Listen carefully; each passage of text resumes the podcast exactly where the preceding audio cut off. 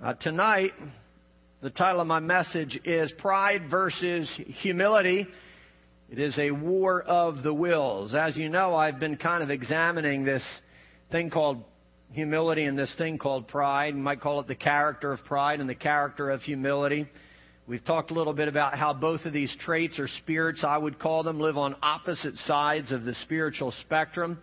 How they come from two different kingdoms and they live in two different spiritual worlds. Uh, we've learned how pride and humility are nothing alike. They don't exist, there shouldn't exist in the, in the same room.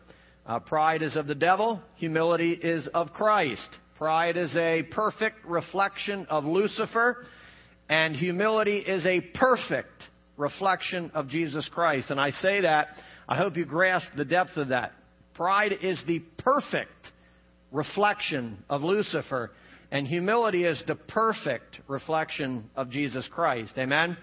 As we have learned, uh, Lucifer was cast down to earth, covered in pride. He rose up in pride. He brought himself before the Lord in pride, and he was cast down to the earth, covered in pride, while Jesus came to the earth covered in humility. And I want you to understand the difference, church. Lucifer was cast down and Jesus came down. Lucifer experienced the consequences of pride and he was cast down because he was covered in humility. And destruction was the consequence of that. While Jesus came down on his own merit, of his own accord, covered in humility, and blessing and honor and glory and praise was the consequence of that. So I say all that just to remind us that when we are covered in pride, guess what the consequence is? But when we're covered in humility, guess what the consequence is? I don't know about you, but I, I would much rather be covered in humility so that I could experience the blessings of God rather than the, the wrath of God in my life. As you all know, as we've gone through this, we've not been called to be proud people. We have been called to be humble people. We've been called to be like Christ and not like Lucifer. And I'm not going to repreach all of that. It's just a refresher to get us where we're going because I'm, I'm hoping to finish up on this pride versus humility thing. And then I, I believe I'm probably going to go into the Beatitudes uh, starting next week and a little bit of the Sermon on the Mount. But I want to finish up with this pride and humility tonight. As we've been told in Scripture, as we learned last week, we're to have the same attitude, the same spirit, the same character that Jesus had, the Bible says. And we've learned this, who even though he came in the form of God, came down from heaven in the form of God, he didn't count equality with God something to be grasped, but he humbled himself. He made himself nothing, and we are to do the same exact thing. James 4 tells us that we are to humble ourselves. It actually says, humble yourselves in the sight of the Lord and He will lift you up. So I want us to understand that all of this that we're learning about humility is our personal responsibility. We can pray for God to make us humble and there's absolutely nothing wrong with that. But you and I must put humility on ourselves. When the Spirit of God speaks to us and reveals to us His truth, we must wrap ourselves in that truth. And all of the things that we've learned as we're going through this pride and humility, guess what? It's my responsibility to take off pride. And it's my responsibility to put on the clothing of Jesus Christ, which is the, the clothing of humility. Humble yourself in the sight of the Lord, and the Lord will lift you up. And I, I say all that because if there were ever a time that we needed to be lifted up, it's today. If there were ever a time when our marriages needed to be lifted up, it's today. If there were ever a time where our children who are uh, living in the midst of a perverse and wicked generation and going to perverse and wicked schools that, that no longer have Christ in them, it's today. If there were ever a time where our minds and our spirits needed to be lifted up, it's today. Listen, if there were ever a time that our society that our government, that Washington DC, if there were ever a time that our political leaders and the leaders of our country and our court systems needed to be lifted up, it's today. If there were ever a time that our, even our churches needed to be lifted up, church, it's today. And the only way that they can be lifted up is through this thing called humility. Remember, Second Chronicles 7:14 said, "If my people who are called by my name, it starts with one key, would humble themselves. I can leave out the rest of prayer. I can leave out, I'm not saying you leave out prayer, but, but if I go no further, God's first requirement to healing the land was humility. God's first requirement for us to experience healing and hope and restoration and recovery was humility. Uh, uh, certainly prayer was the second thing, but listen, you can't pray right without humility. Uh, you can't touch God through prayer without humility. That's why he said, if my people who are called by my name would simply humble themselves, then I would lift them up. They're crying all the time about their situations. They're crying all the time about their circumstances. They're crying all the time about their bondage and they're crying all the time about their, their slavery and they're crying and they're calling out to me. But if my people who are called by my name would just humble themselves, he says, if they would just make themselves a little bit lower, if they would abase themselves like Jesus abased himself, if they would just humble themselves, he was saying, if he would empty themselves, then I would hear from heaven and I will heal their land. What he was saying was that if they would decrease, then I would increase. And please understand me. Uh, the reason that God is not increasing in our school system the reason that God is not increasing in our society, the reason that God is not increasing in our land and in our government and in Washington isn't because He's powerless, church. It's not because He doesn't have the strength and the ability. It's simply because we're not decreasing as a people. It's the only reason that God's not increasing in our land is because we're not making room for Him.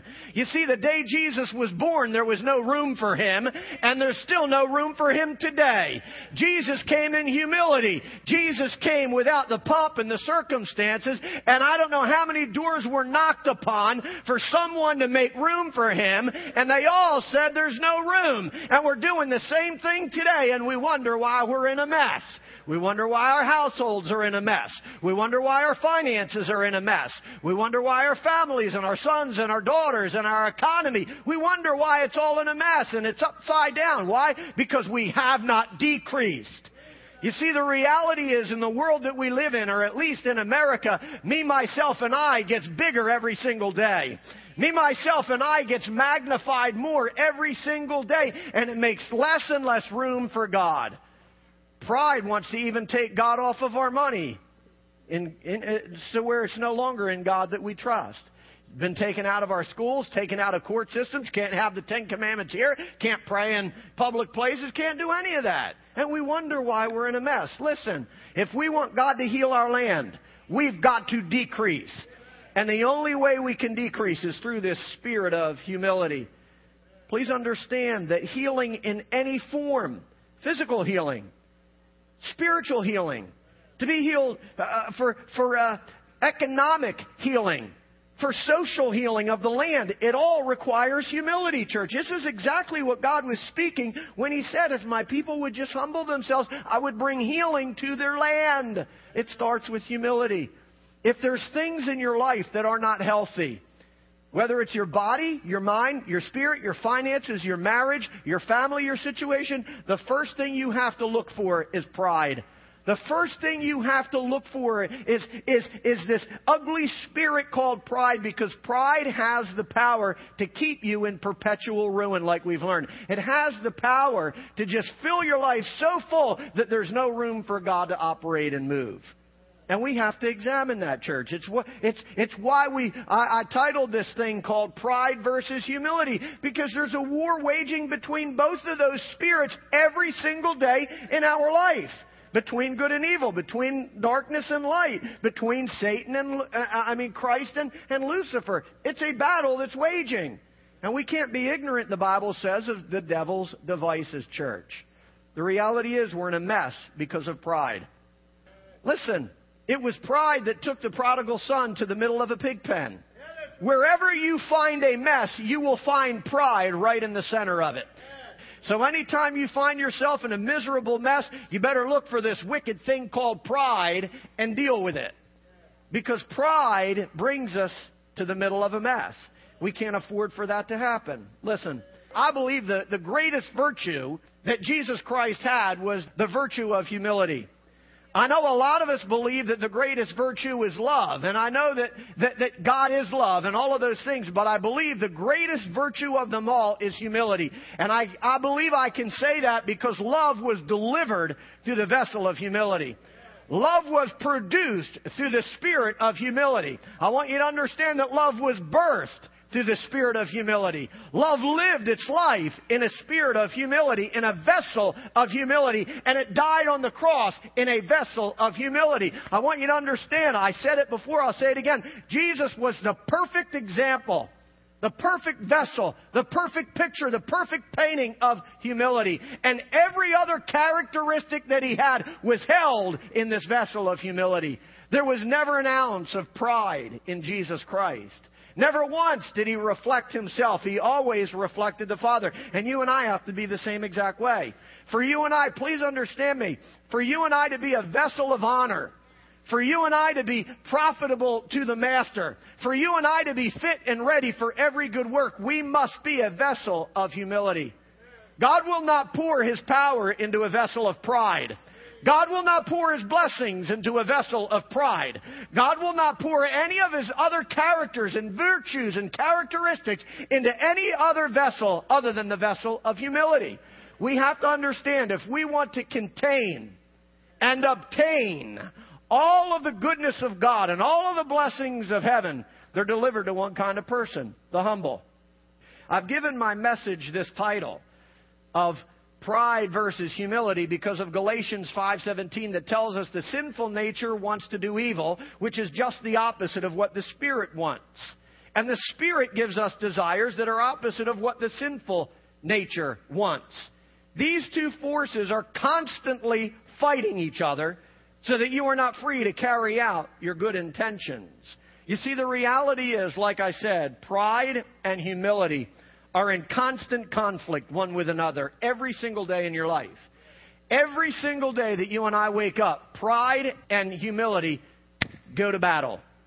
Every single day that you rise up, every thought you think, every deed you do, every word you speak, every action you perform, everything Pride wants to control it and humility wants to control it. They are waging war one with another. One is waging war for the kingdom of darkness and one is waging war for the kingdom of light. One is, one is backed by Lucifer and one is backed by Jesus Christ. We have to understand. I've given us this title so we understand that there is a war that is waging every single day in our life. And the reality is, church, the one that we respond to, the one that we give ear to, the one that we lend ourselves to is the one that's going to have victory in our life.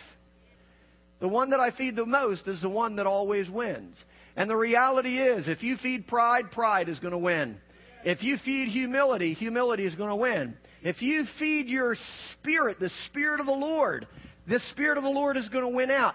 Every single day, like I said, these two spirits are in opposition to one another, and it's exactly why the Word of God says God opposes the proud. To give you a better understanding of the spirit of Lucifer and pride, I want to look at Ezekiel 28, verses 11 to 19.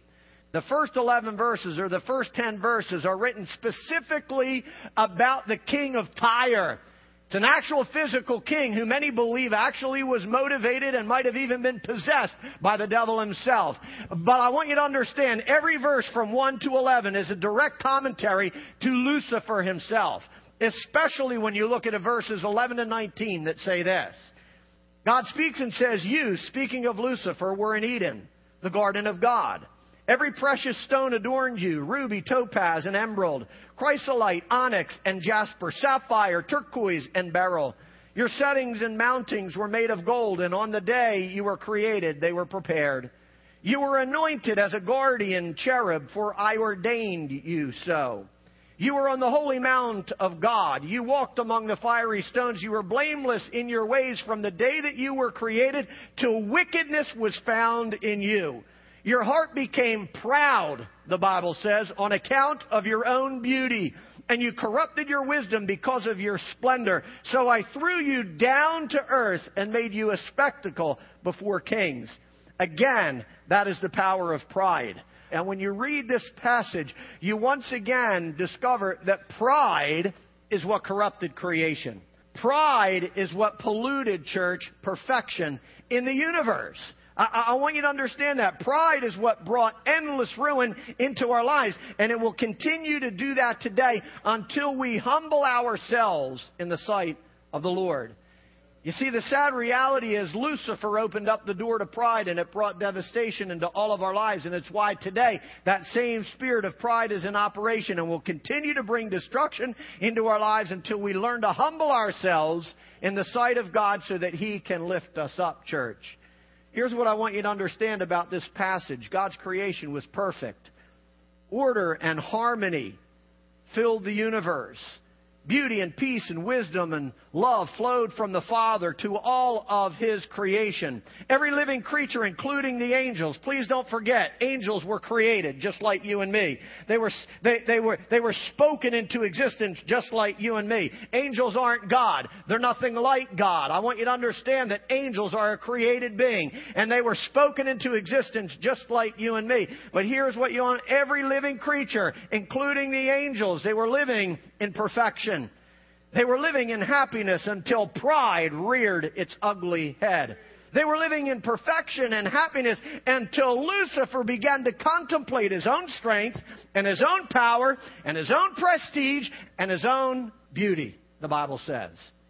Perfection ruled until Lucifer began to glory in his own beauty, church until he looked in the mirror, you might say, and worshiped what he saw instead of the one who created him. That is the very essence of pride. This is where pride was birthed. It was birthed right here in this passage of Scripture when Lucifer looked in the mirror and he was corrupted by what he saw. Lucifer looked in the mirror and he was blinded by his own beauty, the Bible says. And when he was blinded by his own beauty, when he was blinded by his own brilliance and his own splendor and his own magnificence, when he caught a glimpse of his own magnificence, he began to worship the creation instead of the Creator. When he looked in the mirror and he saw how bright he was and how beautiful he was and how elegant he was, he lost sight of God. And I want you to understand that pride corruption crept right in. You and I need to clearly understand that beauty has the power to corrupt us. I want you to understand that magnificence has the power to corrupt us if it takes our eyes off of God. Is this is exactly what happened. I don't know how many of you have ever read this passage of Scripture, but I'm, I'm telling you what happened in the spiritual world. And if it happened then and happened to an angel, don't tell me it can't happen today and it can't happen to you and me. Don't tell me that you and I can't look in the mirror and be mesmerized by what we see. Don't tell me that we can't look at our achievement and all the accolades that we receive. Don't tell me we can't look at the material gain that we've acquired unto ourselves or look at our bank account or look at how good we are and good we've become and not be mesmerized by what we see. Don't tell me that the things of this world can't take our eyes off of God. Don't tell me the things of this world can't corrupt us and pollute us. It happened in heaven and it'll happen here, church. And it happens every day. We've got to be careful what we think when we look in the mirror. We've got to be careful and cautious what we think about ourselves when we look at what we've become. Because we've only become who we are because of God and not of ourselves. But Lucifer, it's what happened. He got up one day, put on his clothes, and walked up to the mirror and was mesmerized by what he saw. He was distracted by his own brilliance. Please understand that. He says he was corrupted by his own splendor. His wisdom was corrupted by his own splendor. And when you look at the Greek and the Hebrew, it talks, the, the word splendor means brilliance and brightness. It means magnificence. Yes, he was a magnificent creation. Yes, he was a magnificent creature. Yes, he was called the morning star. Yes, he was called the angel of light, but it went to his head. And that's why he said, I think I can be better than every one of these stars. I think I can be better than every one of these angels, and I will exalt myself to this place of honor and I will be like the Most High God. It's what pride does. it puts itself like he did where he didn't belong. Please understand the power of pride, church, and what it can do to our lives. I know in America we hate to think that, but we're spoiled by material things in America, church. And we don't understand the danger of those things. Please understand me. When Paul said, be not like this world, he was talking to America too. When he said, don't be conformed to this world or like this world, he was talking to you and me. Why do you think the Bible reminds us so often that we are just passing through? Why do you think the Bible says this isn't your home? You got a home up in heaven. This isn't this isn't your resting place. This is this is just a, a temporary place that you are passing through. You've got a father in heaven, You've got a home in heaven, but the problem is we've become so enamored by, by the, the things of this world. Our hearts have grown so attached to the things of this world that we've pitched our tents here.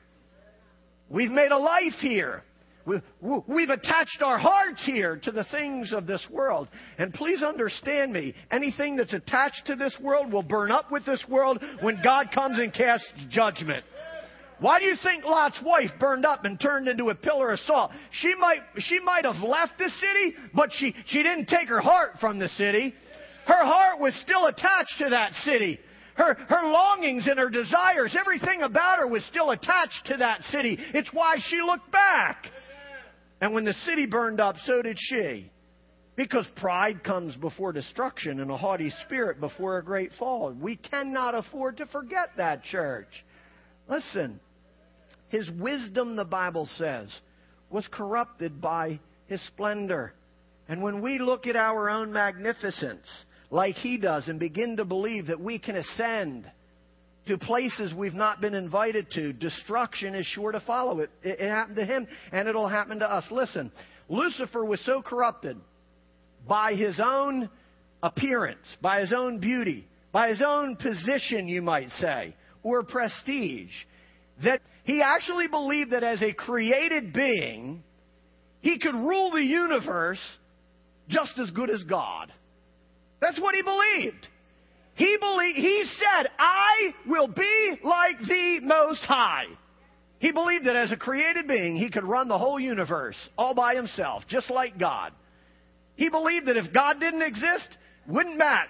The, the universe wouldn't miss God. This is what he was saying. Universe wouldn't miss God because I'm here. Universe wouldn't miss you, Lord, because cause I'm all that. And a bag of chips. I can do it all, God. Just leave me in charge. Listen, that's what pride says. Pride thinks it can run its own universe. Pride thinks it can run the world without God's help without God's aid, without God's wisdom, without God's strength, without God's anointing, without God's covering, without God's presence. Pride thinks it can run the world all by itself. Listen, Hitler thought he could run the world all by himself because of a spirit of pride. Mussolini thought he could conquer the world and run the world because of this thing called pride. You understand that, church? So many individuals all throughout history thought that they could run the world. All because of this thing called pride. Little midget man called Napoleon thought he could run the world because of this thing called pride. Didn't need any help. Do it all on my own. And listen, the sad reality is, so often we are just the same. So often, God, I can handle this all on my own.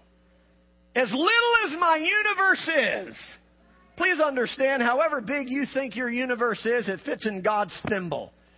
As big as your world and your responsibility is, it fits in God's little thimble. I want you to understand that that's the way we live sometimes. We think we can run our world without God. We think we can run our universe without God. I can run my business without God.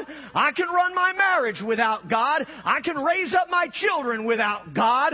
I can do all of these things without God. I can, I can experience success in my life without God because I am so glorious, because I am so magnificent, because I am so splendid, because I have been corrupted. My wisdom has been corrupted by Pride. His wisdom. Please understand his thoughts. Wisdom is your thoughts. Wisdom are the, is the, the priorities and the principles you live by. Now understand what wisdom is. His whole thought process went to pots because of pride.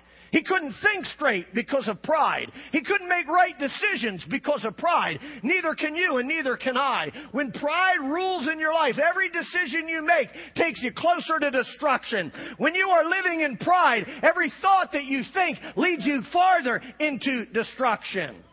Please understand what I'm saying. It's the power of pride in our life. And, uh, and we think, oh, Lucifer, that's the devil. He deserves hell.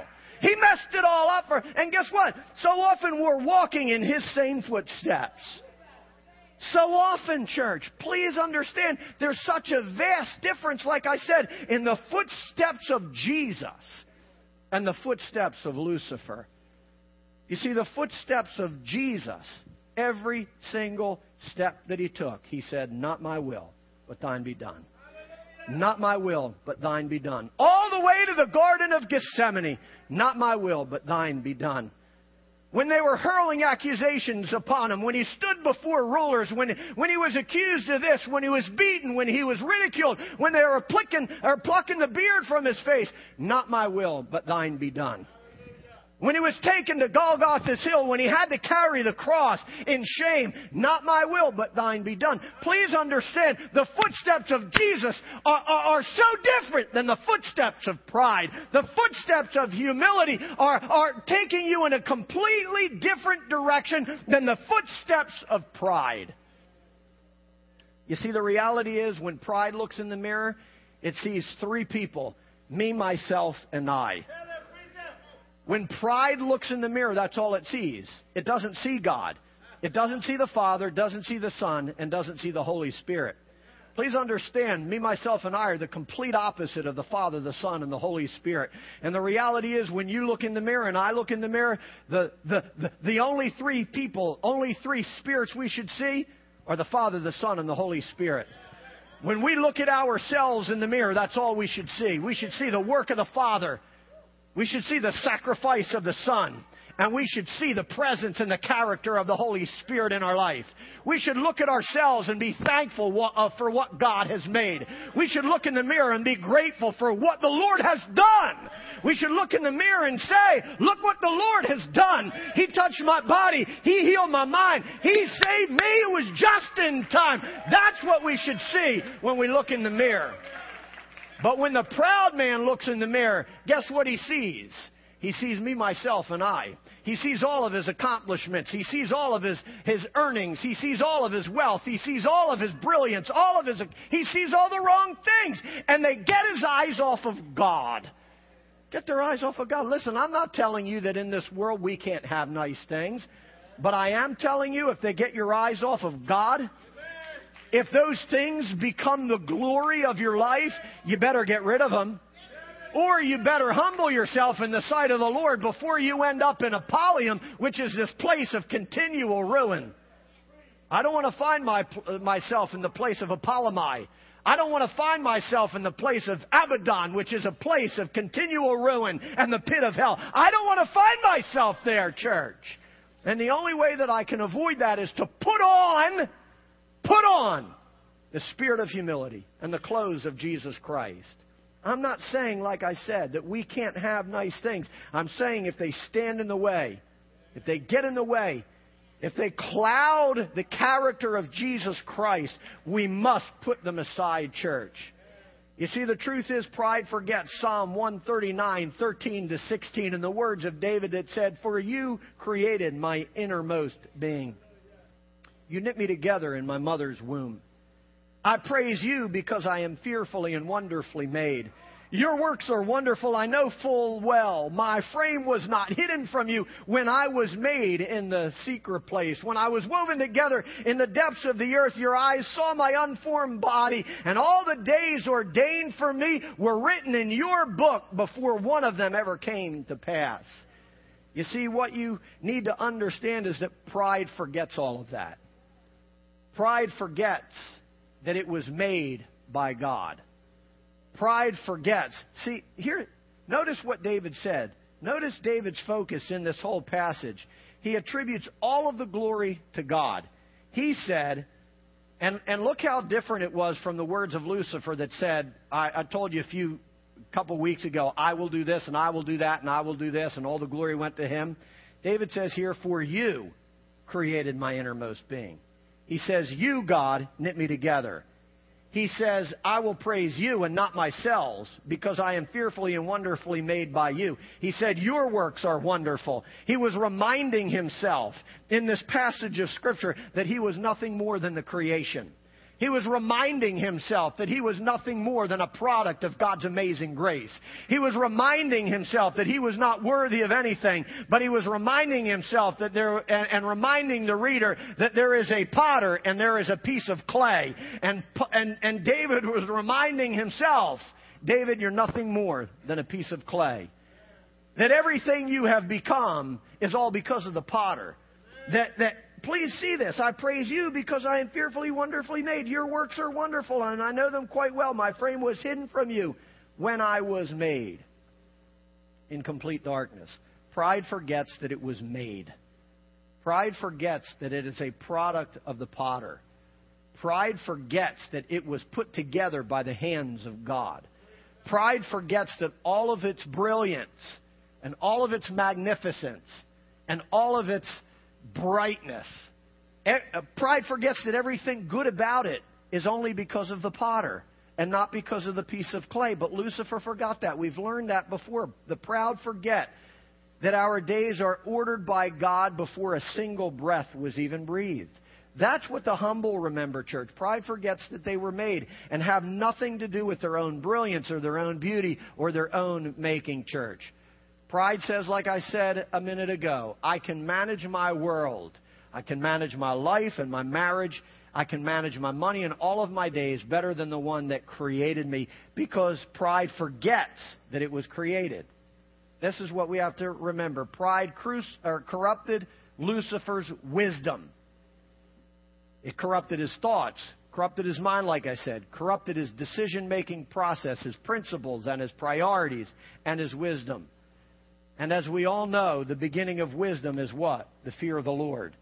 You see, what happened when pride came into Lucifer's life, he lost all reverence and awe and fear of God. That's the power of pride. When you don't see God and you, and you don't, eh, when you begin to glory in yourself instead of in God, please understand me, you lose all reverence for God. You lose all fear for God. You lose. Uh, you, you don't worship God like you're supposed to worship God. Don't praise God like you're supposed to worship God. Don't serve God like you're supposed to worship God. Don't do for God like you're supposed to do for God. Pride, pride doesn't do those things because it loses sight of God. And when we lose sight of God, church, we lose reverence and we lose awe. Unfortunately, like I said, this world, to me, in the world that we live in, beauty translates to power in this society that we live in. There is such an emphasis placed on physical beauty in this world that we live in and the society that we live in. Watch TV, pick up a magazine, go to movies. Uh, listen to what this world speaks to our young teenage girls. Listen to the things and watch the things, the way beauty is put in a place where it shouldn't be put in. You see, the way that beauty is recognized today, all of the glory goes to the creation and not to the creator. But here's what I, I'm leading to that because I want you to understand. The world, in this world, beauty translates to power and influence and prestige and popularity. It, it translates to wealth and fame and all sorts of other fortunes. There's been studies done where you'll take what we might consider in, in, in our flesh to be a handsome man and, and, a, and a, just a plain guy or, or, a beautiful woman or a plain Jane, and you send them into an office to apply for the same job with the same skills, and guess who gets the job? It's the tall, dark, and handsome guy. And it's the voluptuous woman. Because beauty has the power to corrupt. I want you to understand, beauty has the power to, to corrupt our wisdom and our decision making process. It, it, it, it, it, has the power uh, to cause us to make wrong decisions. Let me just continue because I, I don't want to just get off track here and you not understand what I'm saying. But that's the problem with pride. It corrupts us. Humility, on the other hand, leans not on its own understanding. It leans not on the, the work of flesh. It, it, trusts not in its own beauty, not in its own brilliance, not in its own uh, brightness or magnificence. It leans solely on God. It trusts solely on God. It hopes solely on God. It depends solely on God. It's the difference between humility and the difference between pride. Pride is mesmerized, like I said, by its own appearance and loses sight of God. But humility looks at itself and praises God for how fearfully and wonderfully it is made. So I said it before. I'll say it again. Be careful what you think when you look in the mirror. Because pride has the power to corrupt us. And I, I want to touch on this too. Please understand there's two dangers when we look in the mirror. and I'm not just talking about this physical mirror that you just look at your physical beauty. I'm talking about a financial mirror. I'm talking about your, your mirror of success. I'm talking about your spiritual mirror. I'm talking about the mirror into your, uh, anything, any area of your life. I, I'm referring to a mirror that, that allows you to catch a glimpse of any area of your life. But there's two dangers when we look into these kinds of mirrors, and both of them are built on pride. The first obvious danger, like I just taught, is to glory in your own splendor, just as Lucifer did. Lucifer gloried in his own splendor, and he took that glory and he took that magnificence to a level it didn't belong and said, I'm going to exalt myself because of my beauty and because of my elegance and because of my splendor, and destruction came upon him because of it. But the second is just as dangerous, and that is this, church. It's just as dangerous to look into the mirror and question what God has created. It's just as dangerous to look in the mirror and think God made a mistake when He made me. It's just as dangerous to look in the mirror and belittle what God has created. It's just as dangerous to look in the mirror and, and question what the potter has made with that piece of clay. I want you to understand that pride has the power to corrupt us in this sense at all. And it's doing it with the female uh, uh, demographic of society, especially with our young girls today. Pride has the power to cause a young teenage girl to look in the mirror and hate what she sees. Pride has the power to cause a teenage girl to look in the mirror and question what God has made. It has the power to cause uh, an entire generation to look at themselves and say, I'm not important. Say I'm not beautiful. Say I'm not special. Say I'm not, I'm not worth anything and I've got no value. The power, that is the power of pride as well to question what God has made. It's what the devil does. He got Adam and Eve to question themselves in the Garden of Eden, and it was the same spirit of pride. You're not good enough like you are. You've got to eat of this apple so you can become like God. Please understand there's two sides to that coin of pride. One exalts itself and says, I'm all this, but the other side of that same coin looks at itself and says, I'm not worth anything. It says, I'm a piece of junk. It says, I'm ugly. It says, I'm not valuable. It says, I, I should be more. I could have been more. God made a mistake. Please understand that, church. Pride operates on both of those platforms, church. Pride says, I'm not splendid enough. Pride says, I'm not magnificent enough. Pride says, I'm not glorious enough. I'm not brilliant enough. And it says today, I'm not beautiful enough. Please understand it is the same spirit of pride that operates through every one of those magazines that we find at the checkout counter at the supermarket. Cosmopolitan and Glamour and GQ and all of these. Uh, it is, it is, it is published by the spirit of pride that causes us to look at that and say, I'm not good enough. It causes us to look at that and lose sight of God and lose sight of what He has done in our life and, and cause us to question God. It, we read those types of things and, and, and open ourselves up to those types of things and forget that we were fearfully and wonderfully made. You understand the power of pride that I'm talking about, church? It's at every turn, it's at every corner, and it will attack you, and it'll attack your kids, and it'll attack me every single day of our life, church. The problem with pride, as I begin to wind this down, is that its temptations are constantly bombarding us in life. I said it's around every corner. Movies, television, magazines, radio, the internet are constant sources of temptations to pride. People in our society are assessed You know this, and I'm not, I'm, not necessarily saying anything's wrong with this, but I want you to understand that pride operates through all of it. They're assessed throughout their lives based on grades, based on awards, based on accolades. They're assessed uh, throughout their life based on athletic achievements and championships won, on contests of strength and contests of beauty. They're evaluated at work. They're assessed by their peers. Uh, they, they base their, their, their, their magnificence on promotions and tenures and, and the perks of power that surround us and tempt us to pride. The corner office, the company car, the bonuses, the clubhouse. You understand what I'm saying? The golden balloon at the end of my, my work years. They're, they're all tempting us toward this thing called pride. Again, like I said, it's not wrong to have nice things, but if they get your eyes off of God, there's something wrong with them, church, and they're built on the spirit of pride. Please understand that. If the things of this earth cause us to glory in their splendor instead of glorying in the Creator, there's something wrong and we have to deal with it. But I say all that so we understand that there's a battle waging every day between pride and humility. Pride is focused on the temporal. Humility is focused on the eternal. Pride is focused only on today. But humility always, always, always looks to tomorrow. Pride says to itself, How can I please myself today? How can I get ahead today? How can I be better than everybody else today?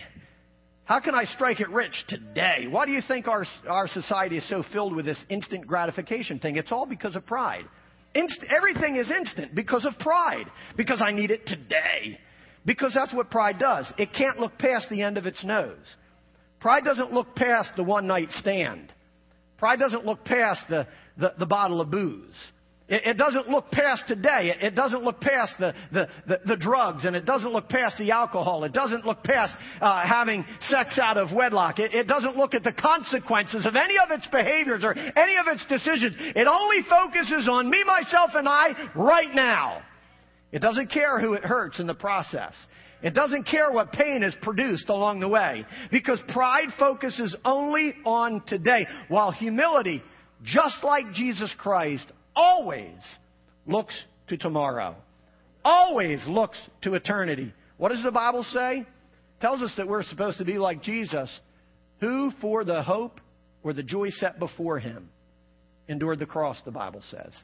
Every single day of Jesus' life, from the time that he came down from heaven, he was always looking to eternity, always looking to the Father, always looking to tomorrow. He never made a choice based on today, right now. He was always looking to eternity. Here's what I want you to understand. If you're this, if you're an impulsive person, today, today, now, now, now, and patience about everything, you're dealing with pride. And you gotta crucify it.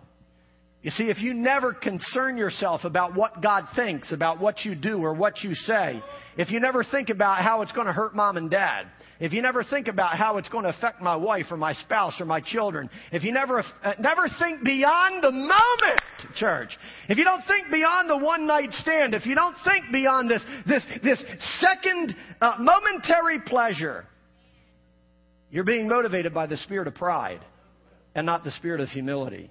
I want you to understand the difference.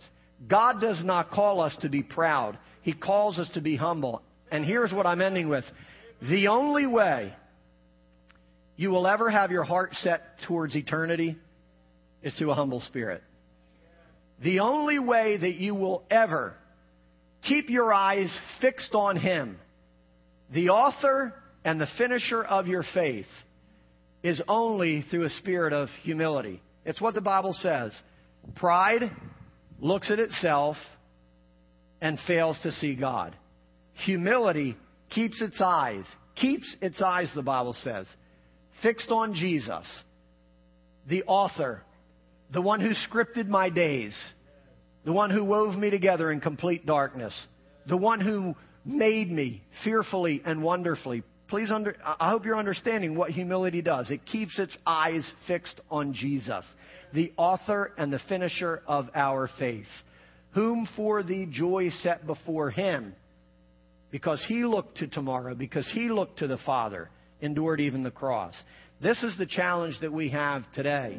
My question is when we look in the mirror, it's not my question. The Holy Spirit would ask all of us when you look in the mirror of life, who do you see? What do you see? When you look in the mirror of life, do you see pride or do you see humility? And I'm going to be honest with you, church. As I went through this study over the last few weeks, my heart cringed at how many times I saw pride in my own life. How many, how many times I, I, I identified certain areas of my life and said, that is absolute pride. I never saw it. But there it was, plain as day. I be, as I went through, this has been four weeks, I think, now. And every single week that I've gone through this, I identified something about my life that looked more like Lucifer than it looked like Jesus Christ. And I had to say, God, forgive me. Forgive me. Because wherever there is pride, there's no room for God. So here's what I want to pray with. If you want to make room for God tonight, through a spirit of humility, I just want you to stand to your feet. What you're saying is you stand up, God. I want to make room for you and you alone.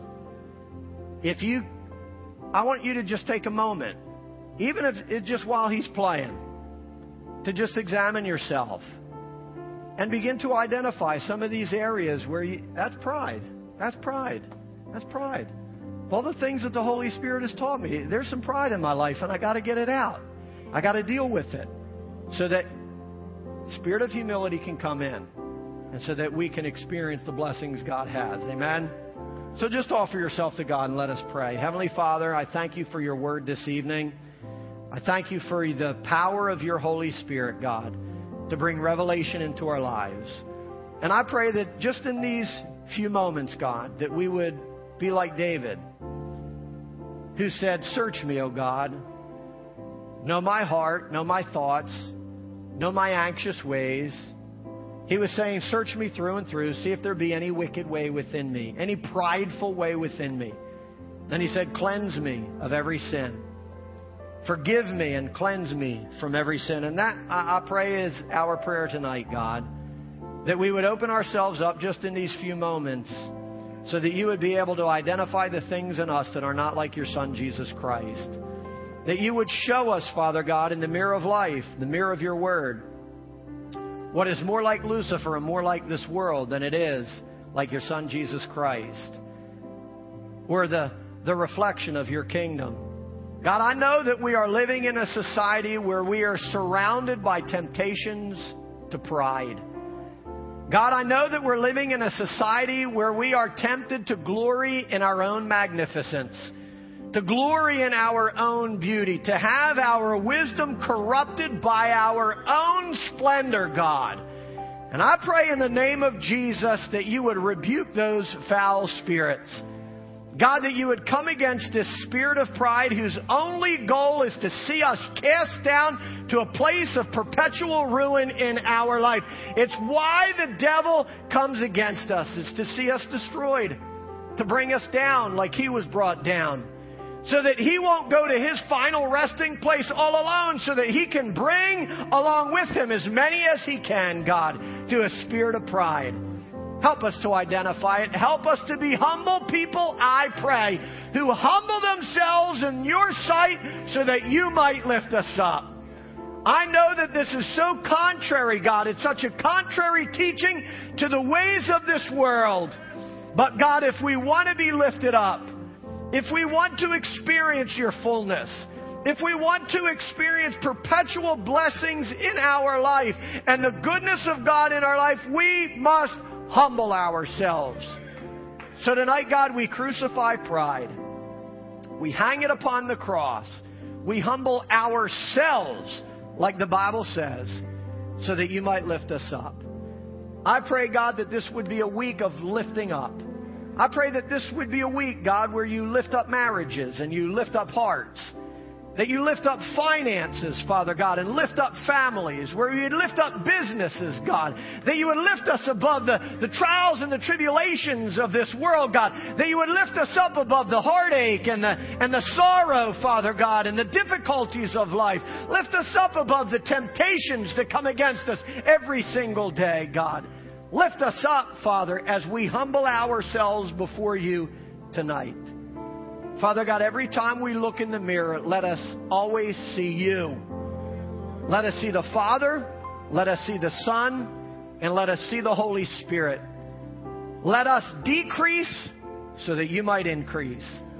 And I pray, Father God, that every word that is spoken by you tonight, God, by your Holy Spirit, would find a resting place in the soil of our soul, that it might bear fruit and fruit that would last.